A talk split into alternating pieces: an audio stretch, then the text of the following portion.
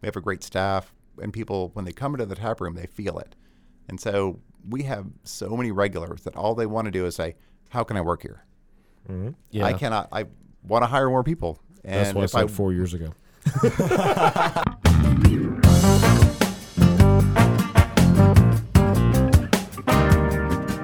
Welcome to the Drop the Dis podcast, and thank you so much for tuning in to this post 4th of July episode. Today we have a special one with Savannah River Brewing Company. Now, we haven't caught up with them for a little bit over a year, but you've been hearing a lot about them on our show, so we wanted to bring on some new members to talk about the new things that they have going on. In this episode, you'll hear taproom manager Jim Christian, salesman Andrew Tibrea, and former guest of our show, Mr. Robert Young of Tap 33, who's been working with them as a contract brewer, but only recently joined the team. and they were like, "Uh, how about you come work for us?" And I was just like, "Yo, that would be amazing, um, especially with proof of concept." We talked to them about all the positive momentum that the brewery has going on, leading all the way back to February of last year. and then COVID hits, and then all of a sudden we have to re just change everything that we're doing. There's no model for this. All of these guys have different stories and different relationships with the city of Augusta. All I knew about it, yeah, all I knew about Augusta was swim meets that I would come to when I was a kid. That's all I knew. Landed here and fell in love with the city. And we learn a fun fact about Jim that makes him probably one of the most qualified brewery general managers in the industry. Mm. It's got a 70% fail rate for first time takers. And I passed it the first time. So that was pretty cool. that's awesome. Thank you guys so much for tuning into this episode. We hope that you had a fun and safe 4th of July yesterday. We're wishing everybody a happy Independence Day. I am actually recording this episode from my girlfriend's family vacation in New Jersey. So lots of fun stuff going on for everybody. We hope you guys are having fun as well. This episode, like every episode, even on the 4th of July weekend, is presented by Nancy Powell of Powell and Associates. And usually I would go into this huge thing about how trustworthy she is, how knowledgeable she is, how experienced she is, and how her and Chris and I have all worked together in real estate. But I don't have to do that because you've heard it all before. I'm just going to tell you that if you have any questions in the real estate market, give Nancy Powell a call. She's Augusta's favorite broker. Her number is 706 717 1281. And if you're voting in the Cyber City's best awards, make sure to go ahead and vote for her for broker and for agent because we love Nancy and we love how she supports the community.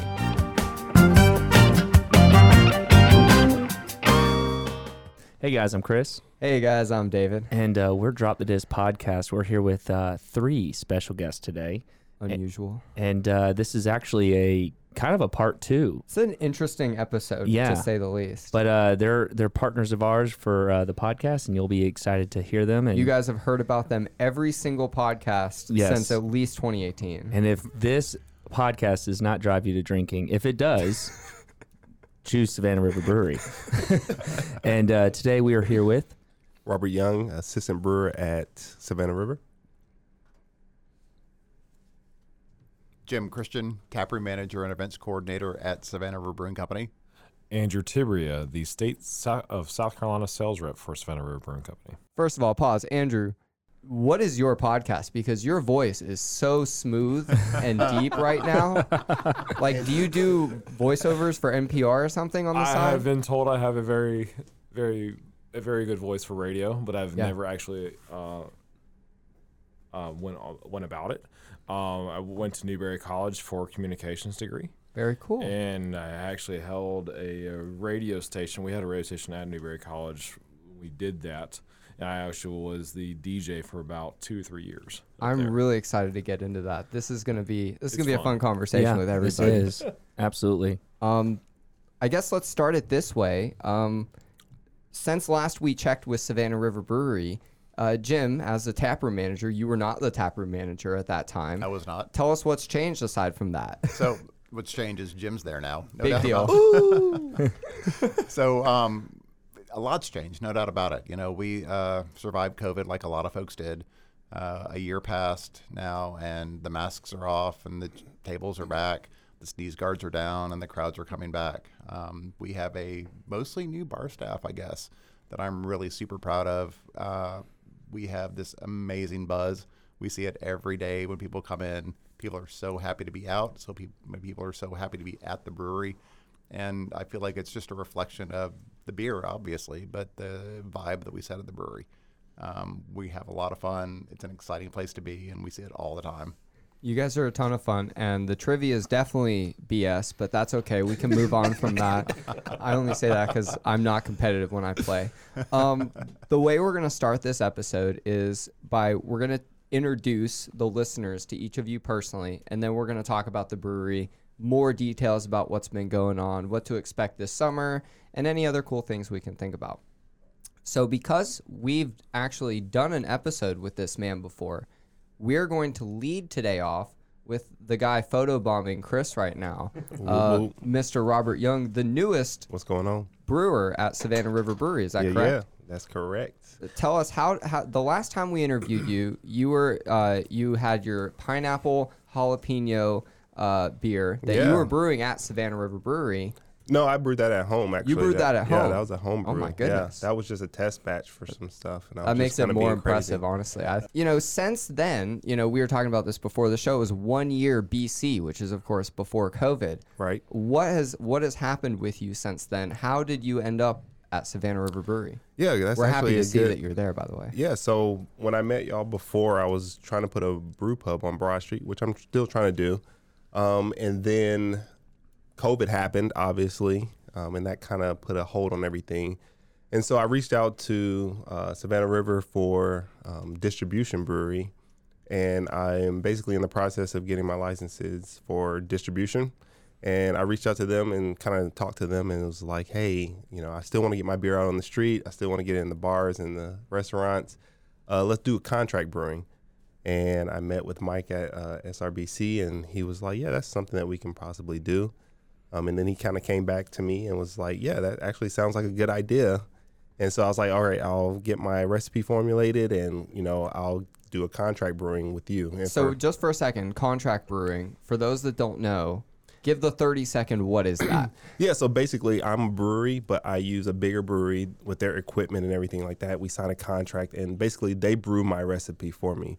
And then the distributor comes to that brewery and they pick it up. So I'm kind of Gotcha. the middleman between the brewery and the distributor, but it's my recipe, my brand, and everything like that. Gotcha. It's it's my understanding that that's actually more normal. I, I, correct me if I'm wrong, but uh, Monday Night Bro- Brewery did that They did, with yes. uh, Sweetwater. Yeah, a lot of breweries. Okay. yeah, a lot of breweries, especially in Georgia, kind of came up. Wild Heaven, um, Monday Night Brewing, they came up through the contracting brewery um, style. Um, is not common here. I had a lot of uh, Breweries aren't with- common here. That's true. Not in Augusta. Yeah, Right, and I had a lot of like uh, pushback from the government here, local government, Yeah. because it's just not a common thing. Um, and so my idea behind it was, you know, if I can get my beer out on the market, I can get investors or get the bank Right. to approve it. Proof and of stuff like concept. that. Exactly. Yep. Um, and so, you know, I talked with Mike, and you know, they were game, and Savannah River has always been an advocate of me and like everything I got going on. They've been like You did an event. You were at an event that they did. Oktoberfest. Yep. Oktoberfest. Yeah. Yep. And yeah, we brewed Dunkel there. That's and, like, right. that went really well, and um, we just became really good friends and family. And um, and so through the process of doing the contract brewing and getting everything set up, uh, you know, Mike and Brian and all of them there were just like, "Yo, we need help. Like, you know, we got a lot of stuff coming up." And I was like, I'm not doing anything right now. Like, I can come help y'all. And I was volunteering help, kind of thing. and they were like, uh, how about you come work for us? And I was just like, yo, that would be amazing. Um, especially with proof of concept and honestly understanding like the big brewery side of Yeah. production. Right. Um, that's really good for investors and good for the bank or good for anybody that like wants to believe in you. And so if you have that experience and you can prove that you have that experience and then you have all of that, then it, it just works well. So So will we see some some Robert Young original recipes coming out every now and then of yeah, Savannah so like River? I am completely engaged with Savannah River. I go to work every day there and I make it my own and like I do whatever they need me to do because for me I look at it like this like they're helping me but I'm also helping them and like I look at it like family kind of thing. Um, the more I can help them, the more I take ownership of what they got going on down the line that will help me and they've been excellent and amazing at helping me and like being in my corner and like they all know that like what I'm trying to do, my dreams and goals, and they're like, yeah, like you know, if this is what you need to do to get out there, then we're here to help you. So Very cool. yeah, it's been amazing. If you could go ahead and put one beer out right now, what would you put out? Uh, so the one beer that I'm gonna put out is gonna be a hazy IPA. Yes. Nice, nice. It will be. I hope uh, I hope that the brewers are listening to this and how excited I am. I have been begging them for this beer. It'll be a hazy IPA. Um, and it'll probably hit around the 7.5, 7.7 percent range. Nice. Oh my Um, gosh. so That, that's my language. there you go. Yeah, Make us one. We would like that to I be our got you. next. Uh, we'd like that to be our next pony I can keg. do that for you. If you want the keg, I'll give it to you. Yeah, for sure. Yes. and y'all can prove the concept for it and everything like that. Whatever you Um, got to tell yourself. I know, yeah. I mean, that's just where the market is right now. Yeah. Uh, and if I'm doing contract brewing, I have to enter the market where Mm-hmm. it is right now. Like Savannah River, they've been around for a while, so they can do whatever they want. They have their flagship beers, they can stick with that. And me entering the market, I have to do what the market is asking for a little bit.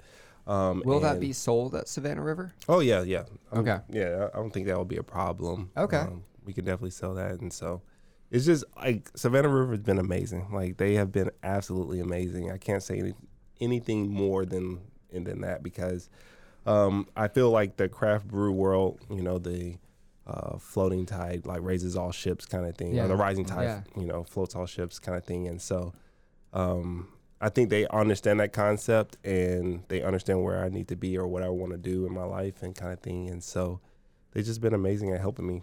And so I can't say anything great. Very cool. Well, we're really glad to have you here. And, And Jim's glad- amazing. Like I've known Jim for a long time and he's awesome. Like Well, I'm excited to learn what Jim did before. I Like, don't. e- I- when was he born? I've heard like A long time ago, as it turns out. We'll be back to meet Jim and Andrew right after this quick message about Savannah River Brewing Company.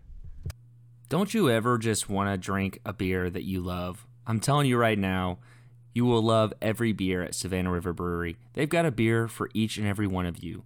Everyone for beer, beer for everyone. That's their motto, and we love that about their brewery. Guys, let me quickly take this time to tell you about the Luau Fest, July 10th. It's all day at Savannah River Brewery. You will have a fully cooked pig and Polynesian food available. There's going to be leis and cigars. Jason Shepard from 2 to 5 p.m. playing. Pure Indigo 7:30 to 8:30 p.m. playing. And there will be fire performers. Fire performers. This is incredible. All at Savannah River Brewery. Check them out. Check out their beer. Check out their events. You're to love it. See y'all there.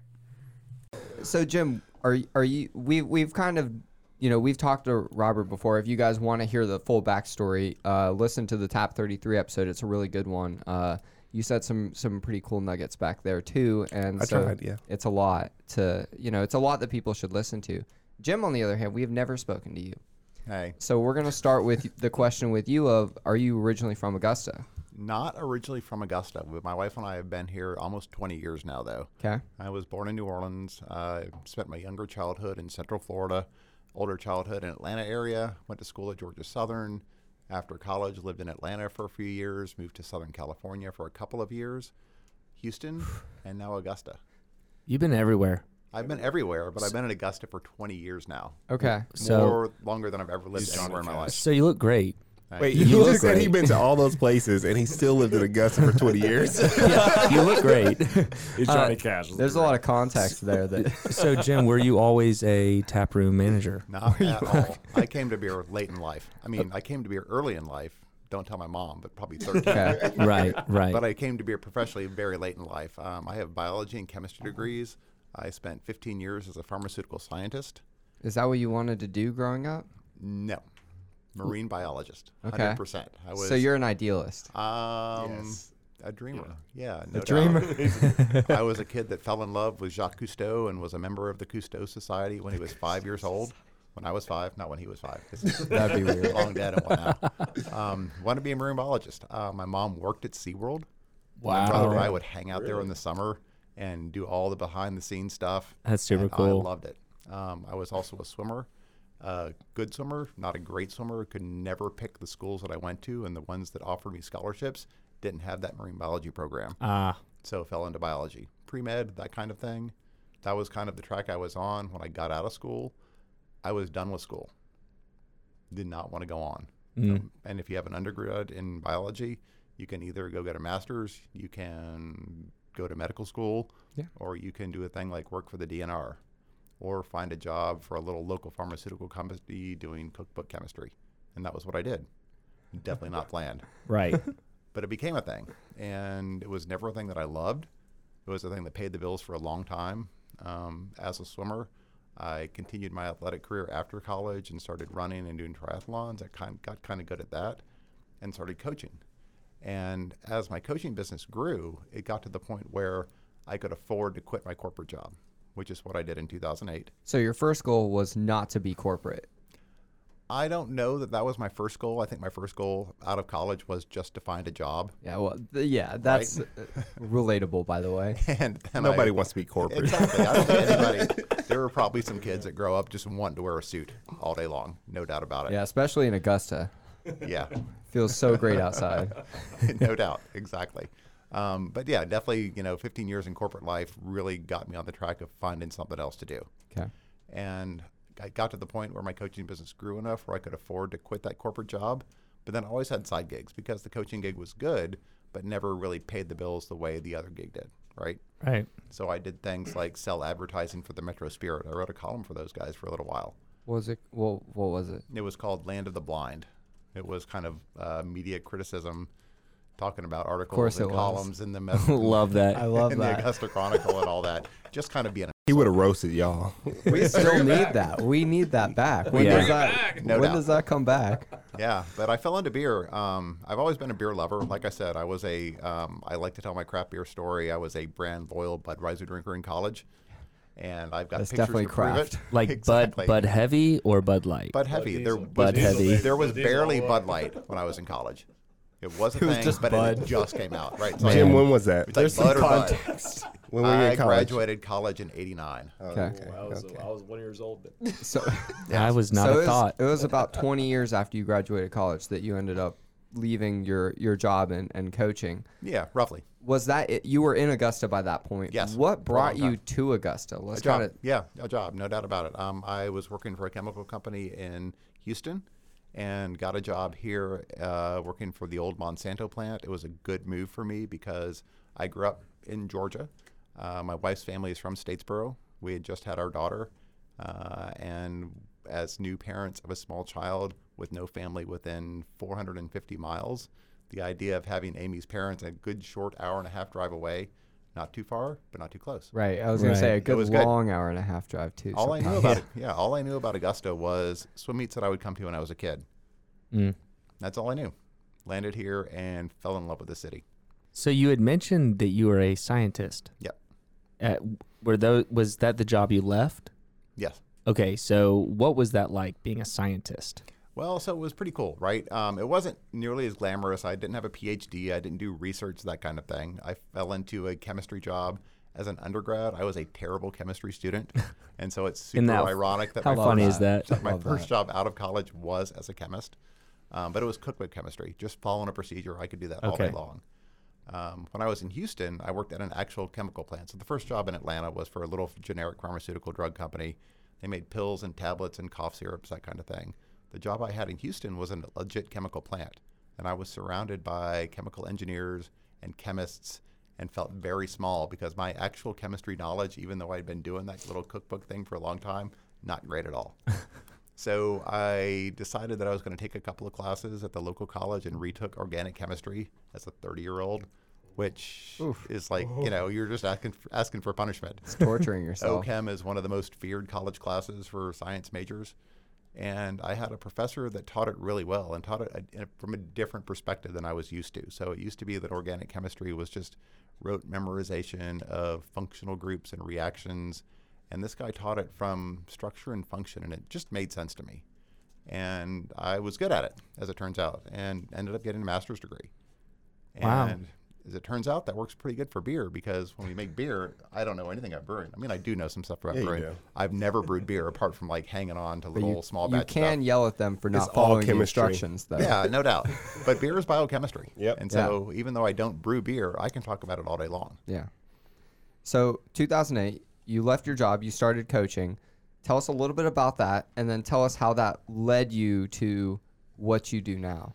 Because So- you didn't just do the column. Also, I know you've talked to me about you worked with a nonprofit. Yes. I was uh, the head coach for the Leuke- Leukemia and Lymphoma Society's Team in Training program. It's a little thing that they do where you attract people who run a, want, want to run a marathon, learn to do a triathlon, but also raise a lot of money for a really good cause. And I loved that program. I did that for five years, and the program ended. And that was kind of the beginning of the end of my coaching career because I loved that group coaching thing.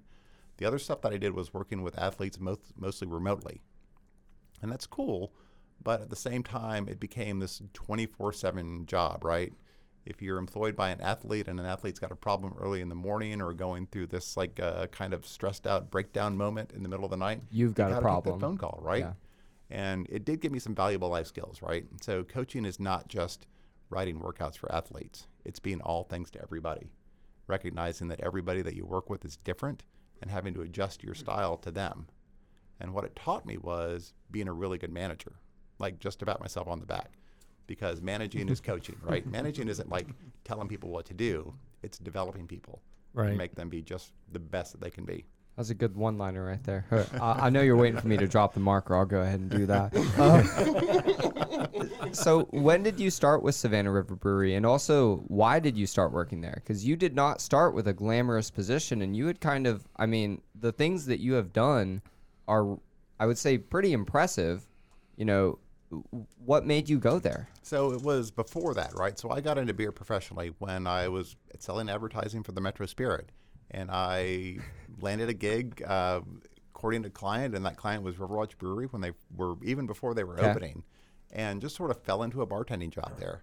Okay. And I did that for a couple of years. Um, it was great because it taught me so much about beer. I was a beer drinker, but I wasn't a connoisseur of beer. I didn't have a lot of beer knowledge. Um, Ann Sloan, uh, one of the brewers over there and one of the owners, ran a Cicerone class. No one knows what the Cicerone program is. It's basically a beer, beer sommelier. And while I was there, I got my level two Cicerone, which is kind of, I don't know, uh, sort of a big deal. There's 50 or so in the entire state of Georgia. There's about four or five in Augusta. So, like I said, even though I don't know, I don't brew beer, I know a little bit about it.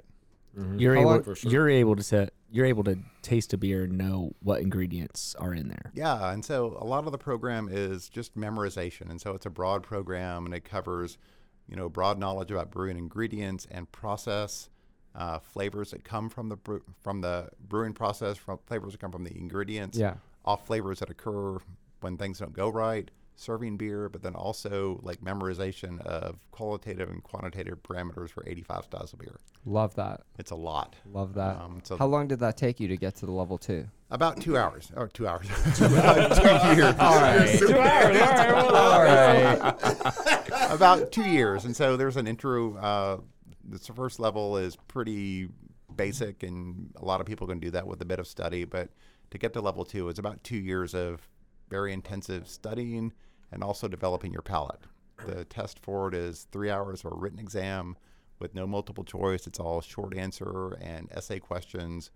Uh, there's a Love that. demonstration pro uh, part where you like basically it's a service related thing. So that and talking about it, you're videoed and they evaluate you there. But then there's also a tasting panel where you have to like discern different styles of beer and also pick up flavors in the beer that aren't supposed to be there.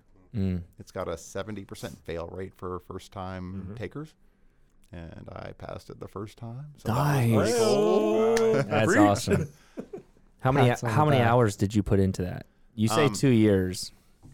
So it was a continuous thing. I worked at the Two brewery at the time, and so it was, you know, anyone can memorize stuff, but developing the palate was a whole thing. And so I drank a lot of beer, and that sounds great, but also it gets to be pretty tedious when you're doing it, you know, in an intentional manner, right? Keeping a logbook and I have to drink two beers today. Like, well, it's also making an effort to like taste all the styles of beer Yeah. that are out there, and that's not an easy thing to do. Luckily, World of Beer just opened up, and oh, the beautiful thing about that is you can go in. It's not so much their draft stuff, but they have everything in their cooler, and you could go mm-hmm. in with the intention of like tasting all of the German lagers, and you can do that, and it's great. It really helped me a lot, but it's also kind of tedious and tiring. When I got done with the test, I was over beer for a little while. Yeah. I wanted no beer at all, so I drank a lot of cocktails. Nice. And so when was that that you that you got your uh, level two? About three years ago. Three years ago, and you were still at Riverwatch at the time. Uh, yes, when I got that.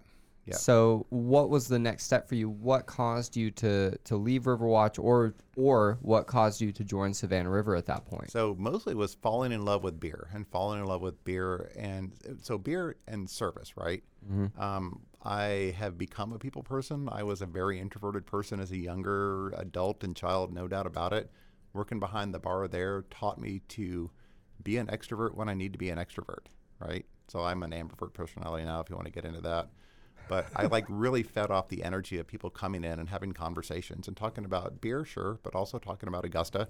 Uh, when the brewery opened up, we got a lot of folks who had driven into town from Greenville or Columbia or Charleston or whatever, Very cool. just to go to a brewery that was in Augusta. it was a spectacle when when Riverwatch opened. It was awesome. I mean, slammed all the time, no doubt about it. And Riverwatch opened up about eight months before Savannah River did, and we always got the question about, you know, so you guys are going to have some competition soon. Is that bad? It's like no, not at all. Because when there are two breweries in town, all of a sudden you get that brewery tourism thing, Right. which is Right. a thing, and we definitely noticed a pickup when Savannah River opened. Um, the thing that led me to jump ship, if you will, um, was wanting to make it a full time thing. Over there was part time, you know, a shift or two a week behind the bar, and I saw this opportunity over at Savannah River because um, it's a larger place, which is fantastic. It's a larger staff, and I had this opportunity to make this a full time thing and not have to do the side gigs anymore. Right. What was the first job you had for Savannah River Brewery? Uh, bartender. Full time. two shift a week bartender with a promise of more, and I believed him, and it paid off. That's good. So I was bartender for about six months, and then bar manager, and then happenstance led the former taproom manager to take another job, and there was an opportunity to step into it, and it's been just a bit over a year now, and mm-hmm. it's the best thing I've ever done. Holy cow! That's awesome. well, you you see, if y'all ever walk into Savannah River Brewery, you'll see Jim there, I was and, gonna say you'll definitely see Jim. and you'll see a smile on his face. yeah, that's right. He loves his job. Hundred Well. Jim, we're gonna come back to you because I think you're gonna have a lot to say about what's going on in the brewery based on uh, previous conversation. Um, but we need to jump ship real quick. Uh, we need to jump over to Andrew, and Yeah. we need to take it back again. Okay. And we're gonna put the headphones on. We're gonna make this real official. All right. There you go. There you go. Yeah, one says right, one says left. It doesn't really matter, but you know. Um, Andrew, did you grow up in Augusta? I actually grew up in Aiken, South Carolina. Aiken. Okay, so nearby. Mhm. Um, you went to high school around here. I went to South Aiken High School, graduated 2007. You're blocking Jim. He needs more beer. Ah, yeah. Needs more beer. Could you pour me a beer? Hey Jim, will you just pour us? show us a- your- Hey, whoa, whoa, whoa. We got, we got beer here. Actually, Jim, you're you're you're done on the show. You can just do the You can- bartender thing now. you you can leave if you want. no, we need the bartender. Come on, man, don't do that. Um, no, I'm just kidding, Jim. We'll see you back in a minute. Um, Let's get up and move over. Yeah. So you grew up in Aiken, um, around this area. Yep. Um, you Born know- and raised in Aiken, South Carolina, actually. So born Okay. 1988, Okay. and then moved out 2007 to Newberry College, and after Okay. that went to Charlotte for a few years, and then came back to Newberry and Aiken for a small time, and started in the bar business. Okay, so when you when you were going to college, when mm-hmm. you were you know graduating, is is that kind of the business you wanted to be in? I what were you had- thinking you would be doing? I had no plan, to be honest with you. Love that. it's relatable, by the way. Well, uh, let me put it this way. So I went to school for TV, radio, communications, and all Yeah. that fun stuff back in the day. You're It's like, just- I'm gonna ride this silky smooth voice until I Well, all right. until it is gone. All right, so to be honest with you, I grew up and my dad was the uh, he was in charge of all the um, cameras at, at church, and going back and forth and doing audiovisual and all Yeah. that fun stuff. So I felt I really at a young age fell fell in love with that and said I want to do what you do, and I was like, well, let's go, let's experience this and move on and move forward. And we We did a lot, little bit of something called Equiview TV back in the day with all the horse races and horse events over in Aiken. We did a lot of taping, you know, a lot of camera. sh- Equiview TV. yeah, th- Very this was this was back in 2007, so this uh, is this is a long time. So were you like shooting cameras for that? No, I was actually on board and and shifting cameras and Okay. actually uh, actually recording Okay. at that point in time. But that's that's a different that's Whole a thing. whole It's a different whole world because I actually applied for Winthrop University back in the day, and I got accepted there and to Newberry. But I was wanting to go to Winthrop to actually possibly go into the sports media eventuality. With they had a Mm. That would have made a ton of sense for you, Oh, by the way. well, I wish I could have. Wish I would have NASCAR's it. missing a real one right now. Well, they, they had actually, actually the part at, at the time they had a partnership with the NFL team of the Carolina Panthers. I don't know if they still Oh, do or my not, but if they, if they did, uh, I you were like, if I have to be a Panthers fan, I'm out. I'm well, sorry. To be honest with you, I grew up as a Browns fan, so it's even worse. I- But Oh, it is what man, it is. that It is is what worse. is. Hey. That's a whole thing. My family's Browns fans, though, so I do. Oh respect hey, that. uh, well, my dad's from the Northeast Ohio, outside of Canton, so we're. I grew up watching them. It's it is what it is. Thank God we actually have a decent team this year.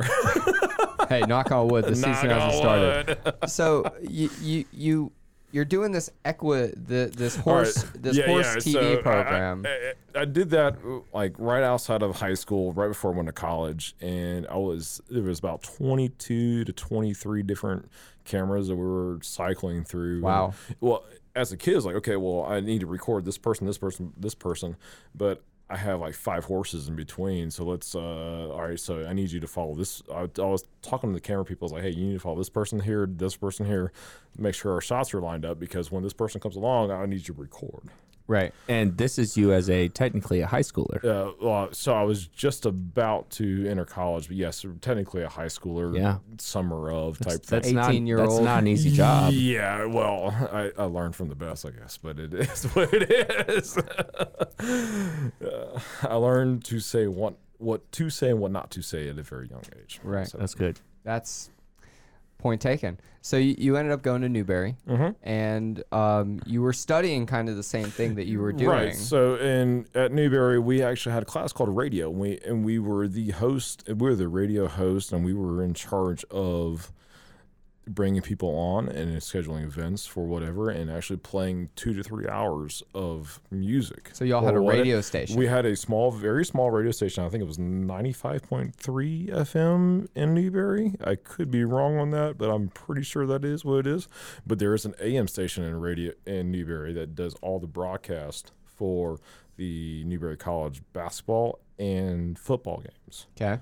So at the football games, I would do the live stream. We would Okay. we, we we just started doing live stream. So I would start doing a lot of the directing. Like over the internet. yeah, yeah, yeah, yeah. When was this? This was all right. So when I started 2008 through 2012, 13 ish. It's an early live stream. Oh, it was early as hell. We only had like maybe two or three cameras, but we were killing it. That's awesome. That's great. yeah. So we were we were trying to c- be on the cutting edge as a as a very small school. We're Newberry College is a Division two school. Yeah. Yeah, like we were number one or number two when I was there in wrestling. So, and the wrestling program was huge at that point Okay. because the wrestlers, like you had like 45, 50 wrestlers, but you had 250 football players. Most of them were JUCO transfers. Let's be real. Yeah. I mean, them were going to foot, uh, going to pro football. Actually, Yeah. Newberry at that point had about three or four guys go to Newberry, go to the pro level at that point. Very cool. But D2 school versus D1 school is a lot harder, a lot Yeah. tougher to get in, but it is what it is. Um, got into the beer business actually through a fraternity brother of mine. He gave me a shot, said I need you, I need a door guy. So I started a door guy and worked The up. beer business. Oh no, seriously, no, no, no. It, it, the the alcohol business itself. All right, I, I worked in Charlotte for a company that did hot water heaters Okay. in industrial hot water heaters.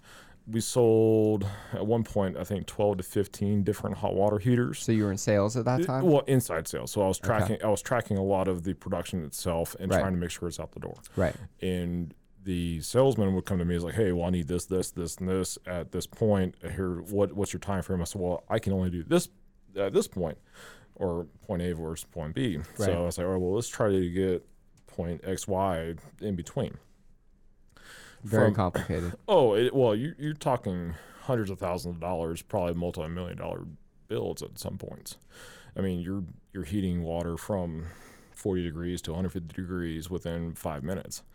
So Right. you, you got to transfer water at a flow rate of 150 gallons a minute to 200 gallons a minute. It's like, all right, well, you're you got to push a lot of steam out down, down Right. it real Yeah. quick.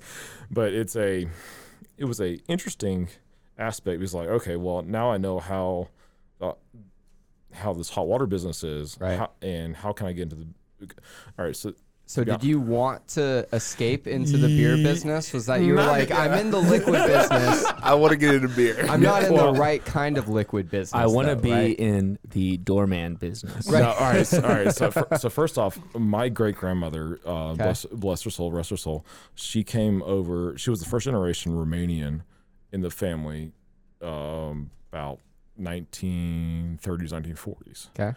and her grand, her father would brew on the farm because at that point you would you grew what you grew and Right. you brewed what you wanted to brew, and she had Grew a- what you grew. Right, exactly.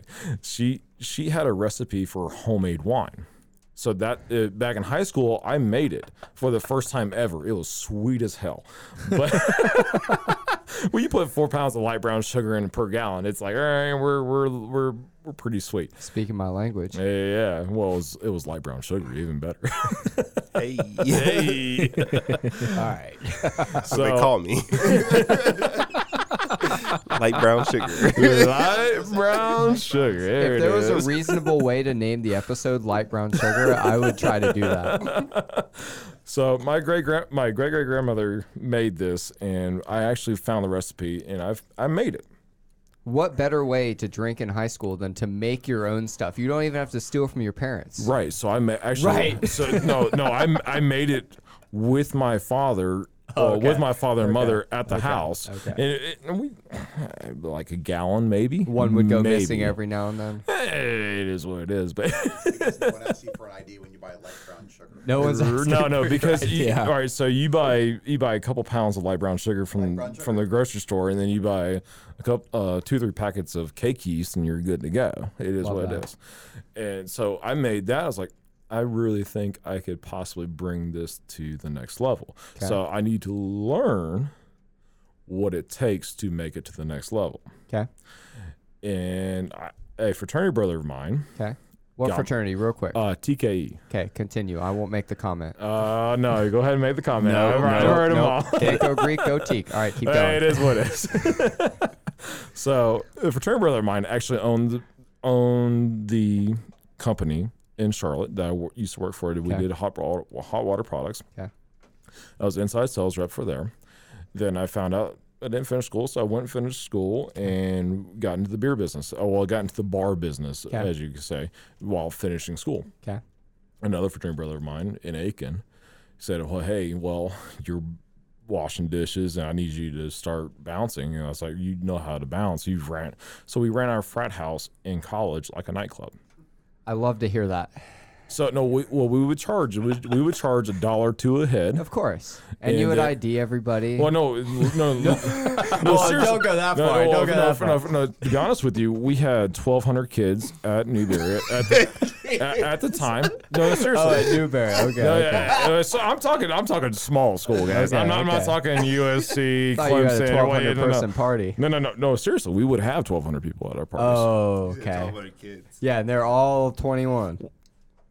No, was- don't answer that. keep moving. Keep moving. Keep moving. Don't answer that. We're not here to I incriminate fifth. I plead anybody. the fifth. I plead the fifth. So the translation of this is you ended up bouncing at Right. was it a brewery? No, no, it was actually at the Hotel Aiken back in the day before it was closed. Okay. And I bounced there, started learning how to bartend, and then I got an opportunity at uh, Houndslake Country Club.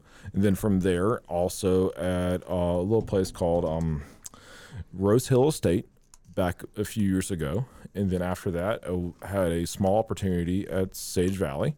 And then from there, I went to manage back at uh, Houndslake Country Club. But it was a, I was working multiple positions at multiple bars at one time. I was working at four different bars, maybe two or three different positions. Okay. So I was really engrossed in the Aiken area. In the bar scene in too. the bar I mean, scene, for sure. Lot, yeah. yeah.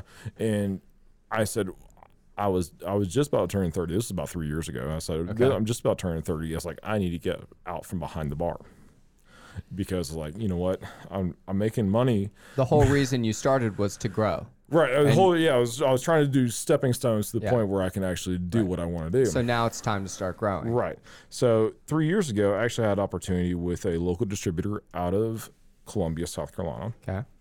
Who was the who was the dis- the distributor in Aiken as well for MillerCoors. Great company, great people, love the people there. Then I've always been friends with Brian and Mike through my gaming group here in Augusta. From from SRBC from Savannah River. Right, right, right. And I've always been in contact with them over the years. Like, hey, here's what I see going on trend wise. I don't know what you guys are doing, but here's what I see just flowing out the Yeah. door, what, what, should- whatever. And I, I contacted Brian. I said, Brian, you know what? If you guys need somebody in South Carolina, you know, let me know because I'm I'm down to do whatever. Brian, probably about two, three months ago, says, "Hey, uh, we're thinking about you. You really need to come come talk to Mike." And then I didn't hear anything. It's like, okay, well, I talked to Mike, so I didn't hear anything. Mike then says to me, he's like, "Hey, do you want your do you want your official interview?" I said, "Hell yeah, let's go." and so that's kind of where we went off about a month and a half, two months ago. Is that right, Jim? I think so. I think so. Yeah, Thank so you. it's about about about a month and a half, and I've we had an official interview. It was it was fun because I've known Mike and and Brian for so long, and we've kind of been on the same realm of thought. So we've actually moved forward, and now I am the state South Carol- state of South Carolina sales rep for Savannah River Brewing Company. As of like a month ago. A month and a half Well, ago. yeah. congratulations. Well, thank you, thank you. You And- and Robert, new additions to the team. We're very excited. And for the listeners at home, uh, if you don't know who Mike is or Brian, uh, who is Mike and Brian? Mike's our GM and Brian is our sales and marketing manager. Right. And Y'all y'all- can listen to that other Yeah. episode uh, with Savannah River Brewery. You'll get a lot of you will both learn Mike things and that Brian. you never wanted to know. and everybody right now has turned this episode off to go listen to the episode. yeah, come, c- we'll see y'all soon. Come on back. And we'll be right back to continue this fantastic conversation right after this quick message about our friends at the Clubhouse. The Clubhouse at the Cyber Center is fantastic. Uh, you can hear people in the background. They're so happy right now about the Clubhouse and about the 4th of July celebrations. Uh, but the Clubhouse is a fantastic co working place. Uh, it exists on the third floor of the Cyber Center downtown. Uh, if you're looking for business networking, if you're looking for space, if you're looking to learn uh, trade skills in the cyber field, the Clubhouse is a great place to start for all of those things. Check them out. Find out more information about what they're doing at theclubhouse.se and about their national program where they're helping startups at makestartups.com. so now that we've kind of caught up, Yeah. uh, you know, all of you, we've we've gotten to the point where you're at the brewery, you're in your current positions. Mm-hmm. Um, I think now is the time when we want to talk about, you know, what's been going on with the brewery. It's been about it's it's really been two years since we really checked in with y'all. Um, COVID just happened, which was crazy. Y'all had a lot of programs going during COVID. Um, Jim, will you kind of will you kind of step in here and catch us up with you know what we've missed? I'll be glad to, David. Thank you. So, um, February of 2020, we had our best, Great month. right? Great month for everybody. Best Nobody month. had a bad Right. February 2020. Nobody Right. did. It was the best month ever. um, for the brewery, that was our four-year, annib- uh, three-year anniversary. Yes, Three, Yeah, I think. yeah. Yeah. Yes, exactly. Yeah. So three-year anniversary, our best in the tap room at least, best sales month ever. The first month that we had been in the black, and for a small business, uh, small business business plan. Three is years. That's if pretty you good. Get in the black in five years, you're doing pretty good. Yeah. So we did it February of 2019. Again, 19 Yep. and then COVID hits, and then all of a sudden we have to re just Pivot. everything that we're doing. Yeah. There's no model for this. In the tap room and the distribution side, for the distribution side, we went from selling, you know, a ton of keg product and a lot of canned product, but it's a balance, right? So most of our packaging was done in kegs because mm-hmm. bars and restaurants want a lot of kegs, and then the can sales. COVID hits, and all of a sudden we cannot move a keg because bars are closed, restaurants are closed. Mm-hmm. Everyone wants canned product. Oh, for sure. It's an immediate pivot, and there was this immediate shortage in cans also. And so it's not, you know, it's one thing to have like and that's like cans for y'all to buy to put exactly beer Right, in. right, right, right. hundred percent right. And so it's one thing for our existing inventory trying to move that stuff, and we're lucky because we have a very good can dis- uh, can vendor who got us cans when a lot of places couldn't get it. Mm-hmm. So we were able to sell cans for six weeks. We were closed down in the tap room, and Y'all basically sold to go for a while, right? for about six weeks. yeah. Yep. So we Not to go open beer, City of Augusta. to go exactly closed, go contain- canned. closed Yeah, yeah. sealed Yeah. containers all the time. But yeah, we rolled up the bay the bay door and sold cases and filled crowlers and growlers and just you know kind of muddled by for six weeks.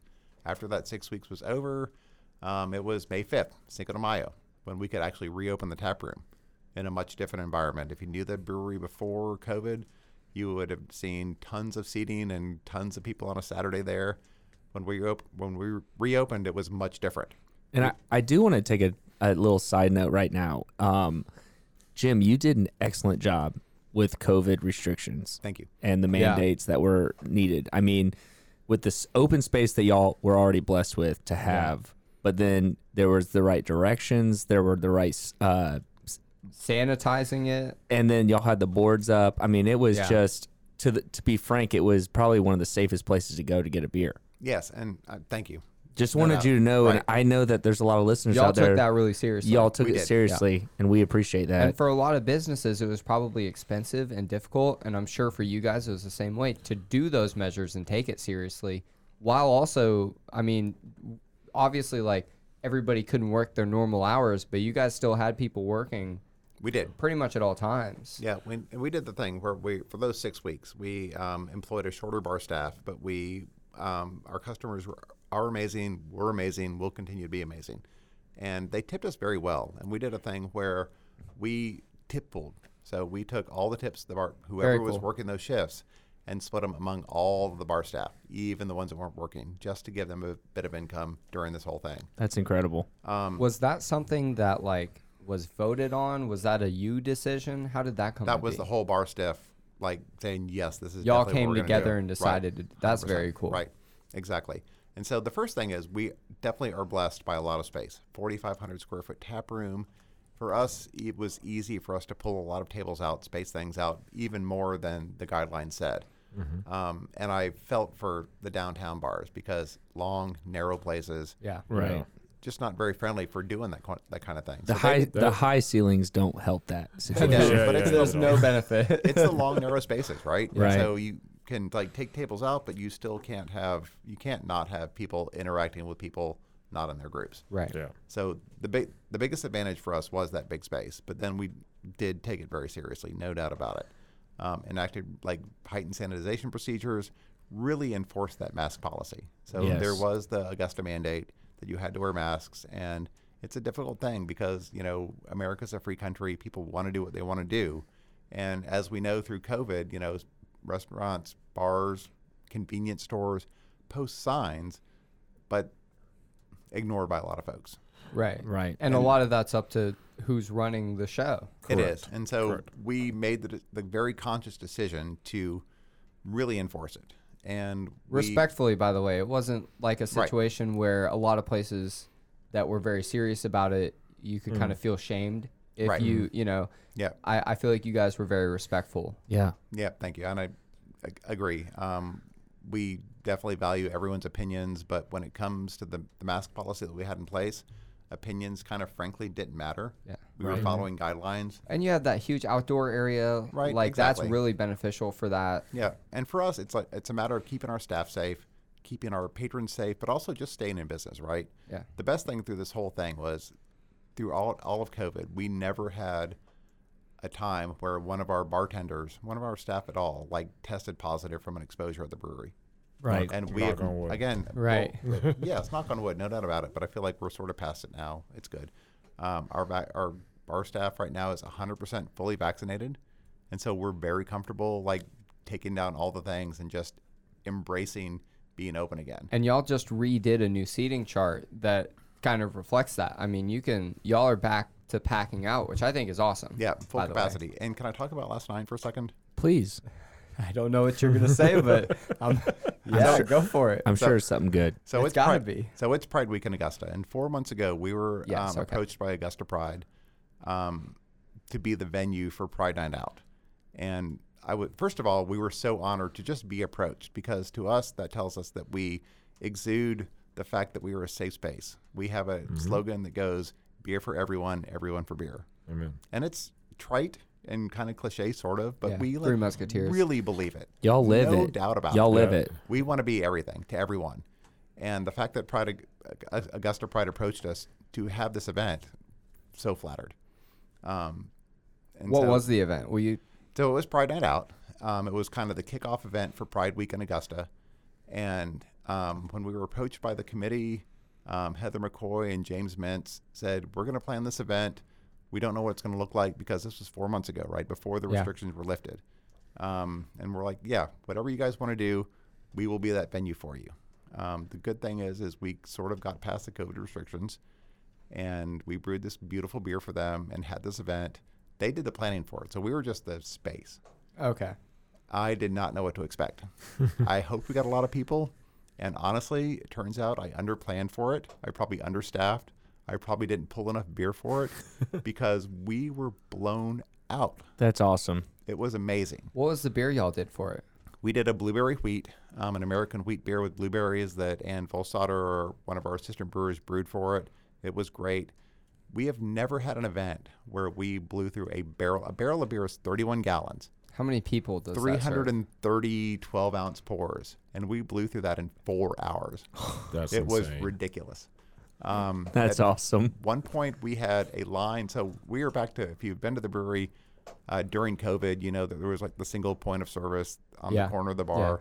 We were open to full bar service. You can order from anywhere in the bar. So even with that, we had a line out the door at the corner of the bar, Really, I did not know that. and I did a lap That's insane. just to like talk to people and say, folks, I appreciate your patience. We are slammed. And when we've done the events in the past, you get like grumbly sort of like, "Ah," that kind of thing, right?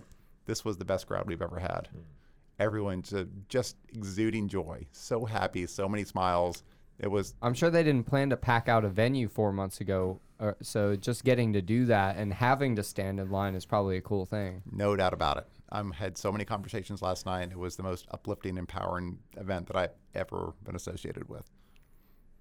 And if you know me at the brewery, I'm kind of a, an emotional guy. I'm kind of a crier, and I'm trying really hard not to do that right now. But Feel free. It was sort of, you know, we've we're um, I guess a month past the restrictions being lifted, and the brewery as a whole, on the taproom side and the distribution side, the fact that Andrew and Robert are working for us now is a testament to what's going on with the brewery. The fact got- that y'all are Mhm. growing is awesome. I got It goosebumps. is. Seriously, it's incredible when you really think Yeah. about it. We got Right. out. We just got out. The whole world just is Like getting three out ago, of like two months ago, really. Yeah. the pandemic, and y'all are able to hire. Yeah, It is. It's And- incredible. And little side note to that, right? So there is this trope going around that people don't want to work, right? Businesses can't find people to work for them.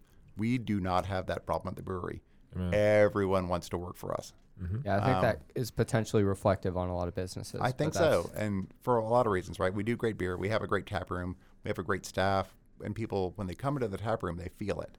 And so we have so many regulars that all they want to do is say, "How can I work here? hmm Yeah. I cannot. I want to hire more people." And That's what I if said four years ago. Exactly. That's what I said. You got to be patient sometimes, but it'll happen. four years, but You here we do. are. Don't go anywhere. We'll be back with the Drop the Dis question and, of course, Chris's segment at the end of the show around Augusta, where he previews different stories and rumors about what's going on and debunks the ones that are incorrect. And of course, we always want to ask for more information about that.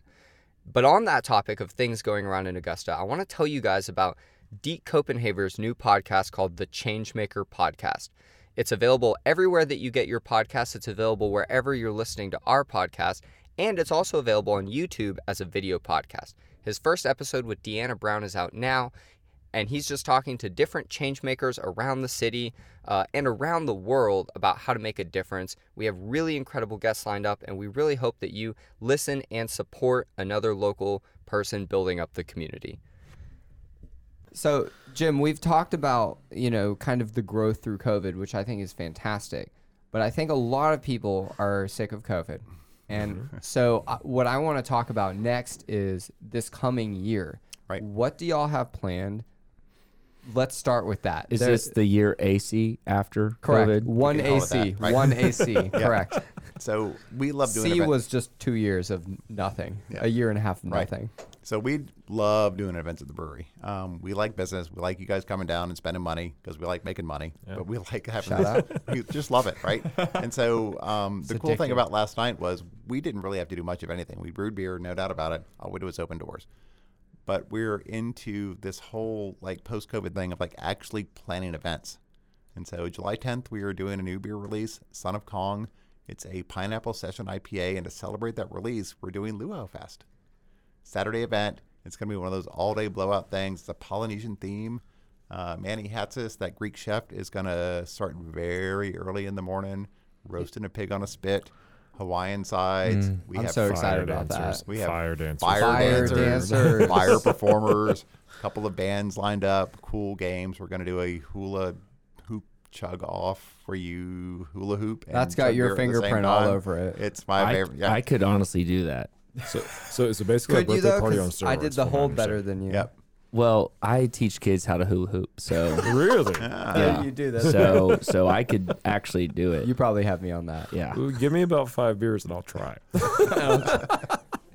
So that's July. Um, September, we have Oktoberfest coming up, and then we get into New Year's, and then all of a sudden it's our five year reunion. But Pat, the, the events are great, no doubt about it. But just day to day at the brewery, it is just different, right? And y'all are doing trivia again on Wednesdays. Every Wednesday there's trivia, and trivia is blown out. We have a full house on Wednesdays. We have a full house on Fridays. It's the same on Saturdays, and we have this big thing on Sundays. Mostly every day there's something to do at the brewery, right? So we're open seven days now. On Mondays, um, Ansley Knopf, a wonderful fitness trainer, does two uh, movement-based uh, fitness classes in the brew house. Come do that. You get a free beer. Tuesdays we have a taco vendor. Wednesdays we have trivia and also food. Thursdays is pint night. Fridays is more food. Saturdays is yoga with Taylor. If you guys don't know Taylor, yoga do with love Taylor. Taylor. Love oh my god, she it's the best flow yoga class in town, no doubt about it. One of our bartenders, one of my bar managers, my right hand at the brewery, um, teaches an hour One of of yoga. our photographers. Yeah. And we just roll in, you millennials with your side gigs. I should be one to millennials- talk. Yeah, I'm the yeah. side gig guy, no doubt. Um, and then we roll into just a day of just a great time at the brewery. Sundays we have a run club at 12:30. Come out, run three miles, get a free beer when you're done. Doesn't cost nothing. Y'all have really gotten into this fitness while drinking beer thing. And I, 100%. I want to say, I find it very difficult to be fit while drinking beer. So do I. So But, it's wha- okay. but where did that come from?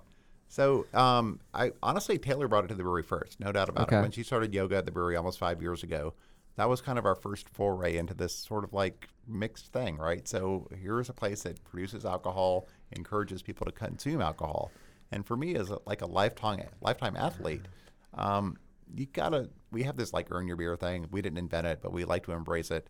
So we like the idea of just having, and so breweries as a whole, right? We're not bars. We're community centers. Um, the beer draws people in, but just the fact that we have things that appeal to everybody. We talked about the athletic stuff. We also have cornhole, disc golf putting leagues. We do dog adoptions. We do just all the things. If you ever want to do something at the brewery, please hit me up Isn't there a and we'll fit you in. isn't How there can a- they do that? Uh, Jim.Christian at SavannahRiverbrew.com. Perfect. Bad idea guy on Instagram. Nice. Bad I did- idea, I didn't know you had an Instagram. He does. It's you awesome. didn't? You do now. No, I Every do time he know. goes on vacation, you get hourly updates of what he's drinking. It's Hey. actually fantastic. I like a travelogue. Hey, I do I do have a question though, and maybe we need to get Robert on. Okay. But this is um, if you walk into the brewery, the first thing you see to the right i are these barrels. Yes. So Oh, yes, so- I'm so excited so, for this question. Um, there's no pamphlet on what's going on with the barrels. Everybody knows that you are doing something, but If you pay attention, there is a little sign that says "What's in me." right, right. I But understand it's, that. a, it's did There- you just describe it as a little sign? I mean, It's know, a little. It's a little sign. But but I think a lot of people are wondering what what's going on in those barrels and uh, what when do people get to taste? yeah, more specifically, more importantly, Yeah, when do people get to taste what's in those barrels?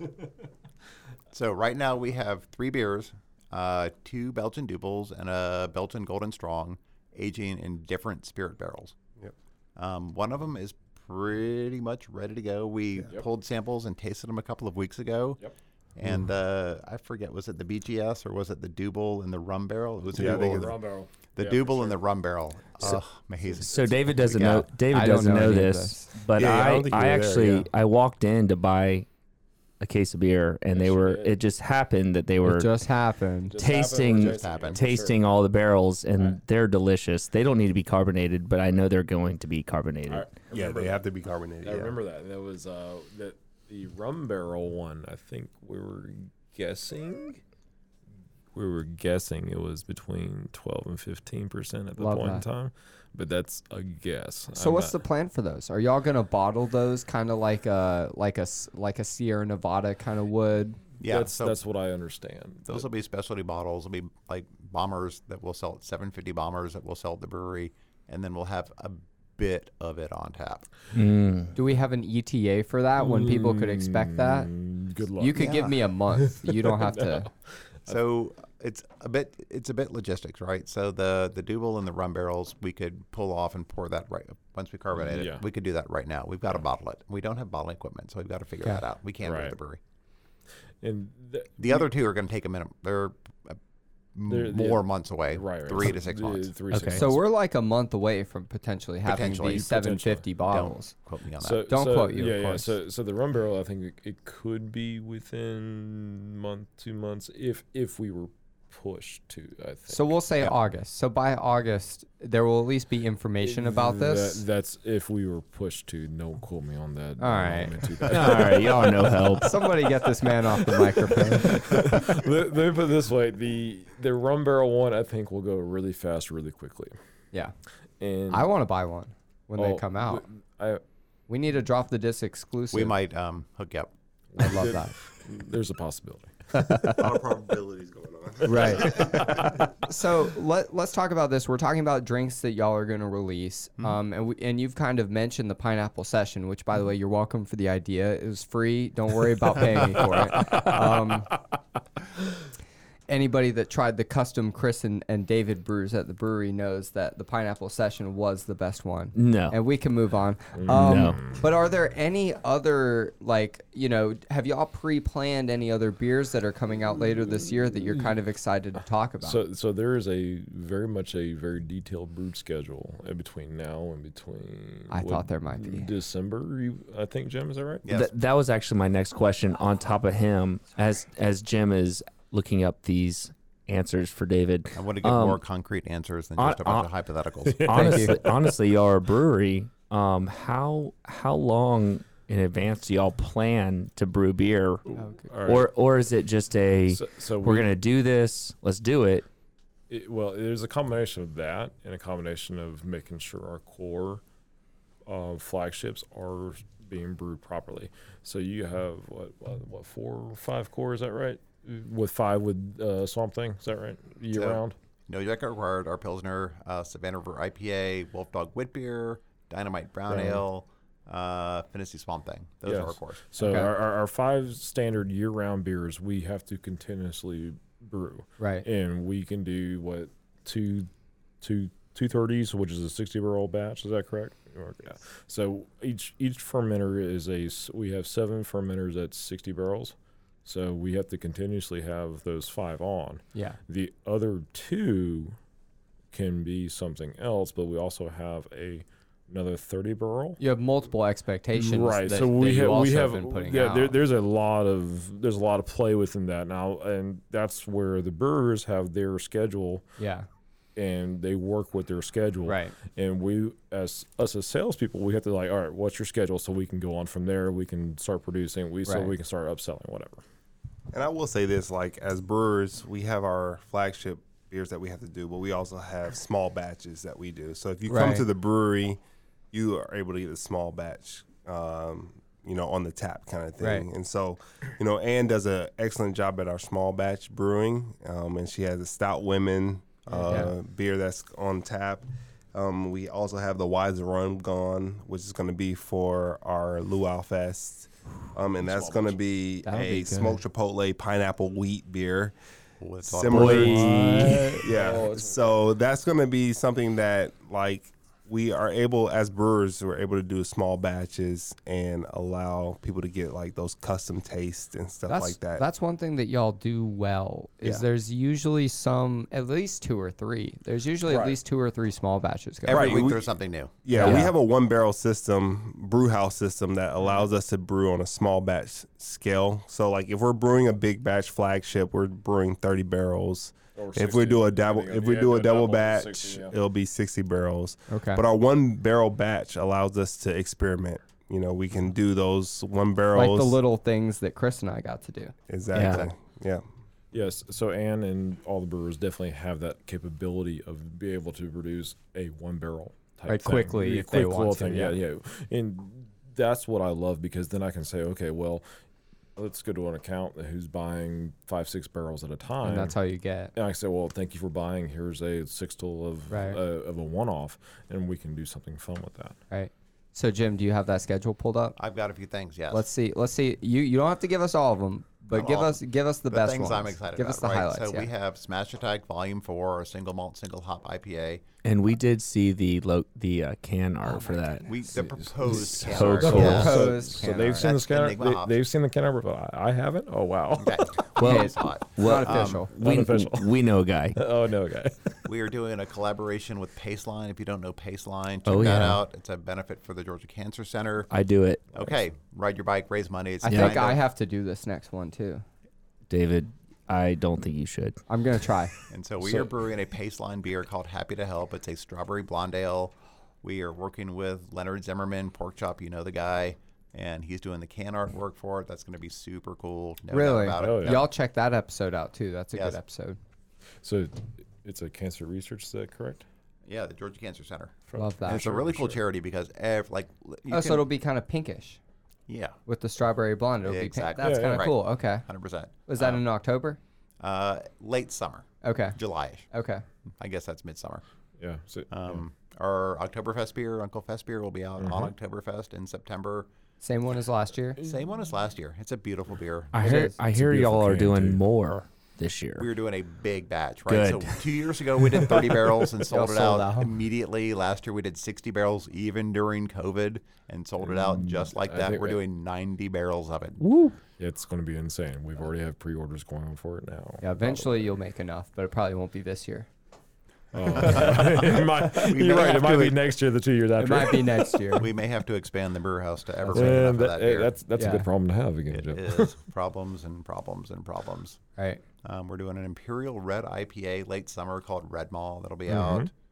Um, we're always working on new versions of Swamp Thing. Everyone loves Swamp Yep. Thing, so we're looking at different fruited versions of Swamp Thing. Can I tell them about um, the one that we were talking about, uh, pudding? The hot dog water beer? No, not that one. Uh, We're not doing. We're not, Jim. We're not. We could do a podcast. We're on- not supporting that on this podcast. podcast on Bad Idea Guy, right? If you don't follow me, follow me on Bad Idea Guy on Instagram. I have a lot of them. Um, yeah, let's talk about that one. Pudding? Yeah. All right. so Puddin'. pudding. Hey, i- Puddin. Hey, Hey, pudding, Puddin'. is going to be a fun one. So have you? uh, You've had beacons or Yeah. or- Yeah. right, okay. Beacons, All right, just so beacons. beacon. So so we made a small batch. What a couple years ago? Is that right, Jim? Last What- year, yep. Yeah, last year. It was called Beacons Are Wit. Yes. Yes. Yeah. All right, so we're going to be doing large batch version of that. From what I understand from Adam and Ann, we So will, we will be doing something It's like a coffee chocolate wit beer that drinks like banana pudding. and it will be amazing. Banana pudding is my uh, I can't spirit even- animal. I can't even actually under. Is it though? It is. It's my spirit animal. Spirit. Yeah. Banana pudding. So we are, um, I think thematically, I think we're going to be doing something on the can art with the uh, the old. Um, oh my god, I can't remember that. The old jailhouse right across Okay, the road. okay. Yeah, we think we're going to do something with that on it. And is that going to be in like the winter time? Um, Mm, I like- think it was game plan like was fall. October, Okay. October, November. Right. All right, give timeframe. us give us one winter beer that's going Um, to come out. Uh, Flight of Brunhilde will be back. Our Belgian And- Double and of course beacons. I would assume and would Vegans will be back. back. No doubt about it. All right. Well, that's a lot to look forward to. Di- um, do they know about the when Beacons won the award a couple of weeks ago or a couple months ago? I don't know about it. I would love you to tell me. Oh, Okay, so uh, uh, correct me if I'm wrong, Jim, but uh, we sent out beacons to a uh, a an event up in New York State. Uh, am I wrong? No, Jim- you're right. Jim is Okay. verifying information, Yeah, but you are right. So we so we sent out to, to an event in New York State. I think it was about eight thousand entries into this event. He, he cannot guarantee details. I, I'm- I might be wrong. I apologize if I am. so you sent it to we a it to competition, a, a competition where in New many State, beers entered. Where many beers entered. Okay. And we won silver in the stout category with Wow. beacons. Awesome, as you should. Well, thank you, thank you. We well, I can't take credit, but I'll let the brewers take credit for that because that that right there is to their expertise. The we won silver with that, and I think we won gold overall with um. Or my, I, might be grasping at straws with this one. I apologize if I am, but it's a. I think we won gold overall as a, as a stout brewery because Oh, of it. the collection. overall. Yeah, yeah, overall as the, as the collection itself. I think that we won, uh, but I could be wrong on that. Well, the fact checkers will let Yeah, us please, know. Please, Yeah. please let me know if I won or not. Yeah, um, I every- don't want to be wrong. Everybody's googling, searching your uh, res- your Please, claim. please, I plead the fifth if I was wrong. um, do y'all enter the beers in a lot of competitions like that? So we're starting to do that more. Um, for whatever reason, when we first opened up, we didn't do a lot of that. Um, but we're finding value in it, no doubt. So we just Yeah, um, you go ahead and do that Son of Kong one. Oh, you, you what? thank me when you get that gold medal. yeah. So we just entered, I think, three beers, and we're going to pull another one into uh, Great American Beer Fest, the largest judge beer competition in America for sure. Uh, Very cool. It's going to happen in September. It's out in Denver. It's a virtual conference this year, which is sad because it's the best beer. I bet it would conference be a fun one to be at. Yeah. Yeah. So, so when um, Mike and Brian approached me a couple of years ago, and we were friends, and they were telling us, "Oh, well, you need to do this." I was like, "Well, in my opinion, as a just an outsider, before I even started working for everybody, it's like you need to you need to enter as much competition as you possibly can." It is because it's a crapshoot, no doubt Yeah, about exactly. it. Um, these are all blind judged competitions, so the tasters have no idea exactly what they're drinking, and you never know what's going to happen. Yeah, that's And- awesome. And it's all about recognition at that, at that point. After that, awesome. So, uh, David, do you have anything that you would like to add? I'm ready to pass it to you. Awesome. So this is my time to ask y'all the question. Uh, every guest on the show gets this question at the end of the episode, and we're dropping this podcast. You know, we're dropping the dis that is laid on this city, unfortunately, uh, by talking to y'all that are making this city great in its own way. And of course, this is going to be the drop the dis question presented by Tranter Grey. There's a lot of media companies in the city of Augusta, which is incredible. We love that. But Tranter Grey Media sticks out. They stick out because they are professional. They stick out because they are there for you. They make sure to take your plan and do exactly what you want, but better. And they have done that for us with Augusta Rocks. And they're doing that right now, dropping the dis, sponsoring this question. And they do not take that lightly. Neither do we. So drop the dis with Tranter Grey. Check them out if you need any help with your media for your company. If someone were to walk up to you and talk negatively about Augusta, what would your response be to them? And I'll, Andrew, I'll let you start this. I would ask why. Why? Okay, so okay, which I would hear them completely out. It's okay. Well, you have this list of negative thoughts about this place, but you have never been here. So why would you even have negative thoughts? Don't knock until you try it. I mean, downtown alone, in the since I've been growing up, has grown tremendously compared to when I was seven, eight, nine. Um, I mean, I was born in '88, so I mean, even from '88 to now, it's it's changed a crap ton compared to what it once was. Um, I mean, you you never know. Like it's it's like going anywhere else. Like even in Columbia, like you never know. You, don't knock until you try it. Because Alright. if you have a, if you have an issue with something, then guess what? You might make a friend when you least expect it down here, and they know five people down down the road that work at five different bars and restaurants or five different places. Then They know plugged s- in. Exactly, and that's that's what the entire CSRA. That's not just with Augusta. That's the entire CSRA because I can go to Aiken, I can knock on one person's door and say, "Hey, what's up?" And then I know five people that know him. If I don't know him personally, I can, you know, same way with here in Augusta. I say, "Hey, well, I used to, I know somebody that used to work here." Well, they might know somebody. Right. It, it's all it's all about mm. connectivity, and obviously that person doesn't have that connectivity with this area. So it's like, why don't you have it? Because now you can make a friend here, but yet you can make five, ten friends down the road. Right. Yeah. That's where I that's where I'm at. I was like, why not? Well, thank you for your answer. I appreciate that. Jim, I'm going to let you take this over. Yep.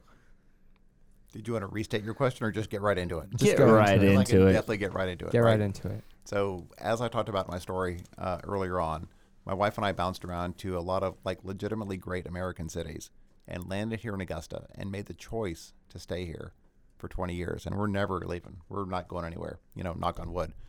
But the reason we do is the sense of community that we have in this town. You do have to make an effort, no doubt about it. But if you make an effort to go to places and frequent establishments, you make connections. And that's what my wife and I did. We have been downtown folks ever since we've been here. My wife worked downtown, I work downtown, I do now, and she does. And now working at the brewery, I get to share with people the fruits of that effort, right? So we're a very transient community with the military base, with the colleges, with the medical community. We have a lot of people coming in to Augusta that have never been here before. And also we get the tourism thing too. And the first thing, whenever I go to places, I ask bartenders, what do you do here? What's to do here? What restaurant should I go to? And we get to share that story. And so, yes, we can share great places and great things to do, but I have this opportunity literally every day to share why I like Augusta. And it's that community thing, right? So, definitely we have amazing restaurants and bars. The theaters are opening, um, the outdoor stuff, no doubt about it. I mean, just world class mountain bike trails at Forks Area Trail System. Uh, the canal and the Greenway and Bartram Trail. If you're an outdoorsy person with the river, this is a great place, no doubt about it. But the, just the fact that you know my evidence, my testimony, my wife and I made this effort to stay here and grow this community. We're very active with things that happen here, and I love it every day. I'm so happy where we are, and we're never moving. Well, thank, you. Jen. Thank you. And Robert, this is your second time to answer this There's like question. so much pressure on Robert. I 'cause know. Jim just did that like massive soliloquy, I know. and Robert's already answered the question, so he's got to sure take have. it to the next level. I know. That's so much pressure. So, light brown sugar. What do you what what Yes, I love this. I will put you on my phone. if someone if, if someone if someone were to walk up to you and talk negatively about the city, Yeah. what what would your response be? Well, I would actually tell them um, Augusta is the land of opportunity. Um, I feel like there's a lot of transplants that are here, um, and we have uh, a city that allows us to bring wherever we're from to this city because there's the opportunity here. And I tell everybody this all the time that I feel like Augusta could be the next Greenville. Augusta could be the next, you know, Savannah, Atlanta, you know, these smaller cities, but also the bigger cities. We have the opportunity here. And all it takes is just ingenuity, like ideas, um, you know, the community, like Jim said, um, and just an understanding of where you are. Uh, we're two hours from all really good cities in the South. And I think it allows us to kind of bring those ideas together and then um, make the city better. So, like, if somebody comes to me and they say, you know, this city sucks or whatever, I'm like, well, make it better. Like, what can you do to make this city better? Kind of thing. Like, where are you from? What ideas do you have from where you're from that we can bring into this city? And that's kind of how I got into the whole idea of like my, you know, we were going to go back to Atlanta, but I was like, no, Augusta has so much opportunity here that like let's bring Atlanta to Augusta. Like let's bring some of the things that we love to go to Atlanta Right. for, like two hours away. Like we love to go there to experience it. Why do we have to travel two hours to go there and experience that? We can bring that here. Why why do we have to go an hour to Columbia to experience it? We can bring that here kind of thing. And so I think that a lot of the people that if they say like Augusta's, you know, or Disgusta or whatever the case may be, is like, no, think about think outside the box. Like, what can you do to make this city better? Because you're here now, but we also have like an opportunity to make this city better. Like, we are in a like prime time for Augusta because there's not many cities that have not been overdeveloped yet, and Augusta's not overdeveloped yet Right. you, that you go on Broad Street, there's many dilapidated buildings. There's many like you know things that could like be in downtown Augusta that aren't there yet. And so I tell people all the time, I'm like, bring your ideas to downtown. Like bring your ideas to the city because what we need here is that growth, and we are growing, but I feel like there's so many more ideas. There's so many more like you know community and like companies that could come here and make the city better kind of thing so i just think it's just an opportunity to growth and i think we're now transitioning into that period after covid ac or ab bc what do you say AC, AC, AC, after BC. COVID. ACBC. After- yeah, there you go. So I feel like we're in the AC period where like we actually, you know, as a community can grow the city. Well, thank you so much. The three of y'all, uh, it's been incredible to have y'all. Thank y'all so much for taking the time. Uh, Thank it's you. about time that we catch up with with the brewery. We're really happy to do that. Um, y'all check it out. Uh, the uh, Luau Fest is July 10th. There's a lot of other events, so make sure you're following them on your social media. Uh, Savannah River Brewing Company. is that- Savannah Savannah River Brew. SavannahRiverbrew.com, Facebook and Instagram. There you go. Uh, follow Jim at Bad Idea Guy just because he's funny. That's Um, real good. And uh, Robert, you'll have to let us know when you put your first beer out Oh yeah, it's gonna because I'm I want it. it's it. gonna happen. I would like Hazy it. IPA from Savannah Brewer, Contract Brewing, Tapped Thirty Three. We're gonna do it. So Yes, sir. Yeah. Thank you all so much for thank being you. here. Thank you. guys.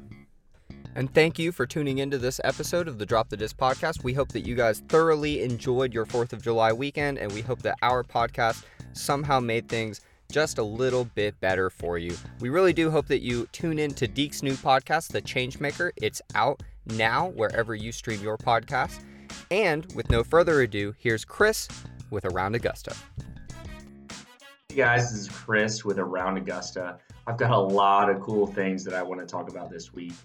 Um, first off, there's a new coffee shop coming in on Georgia Avenue in North Augusta.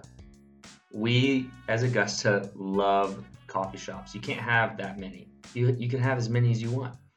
There is no limit. It's always a great place to have meetings. It's a great place to do studying. It's just all around a great way, to enjoy the city. So, looking forward to that coffee shop coming to North Augusta. There is going to be a brand new park coming to Columbia County. That's one thing that the CSRA kind of lacks uh, when you compare it to the Atlanta area. Augusta and the surrounding areas don't have many parks.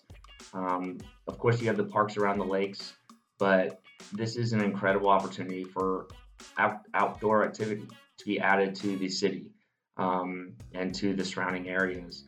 We also have a new Starbucks is being proposed for the Walton Way Medical District area. A lot of you may be upset about this. A lot of you may be excited about this. In my personal opinion, I think we need a little bit more chain like franchise like places in the downtown area.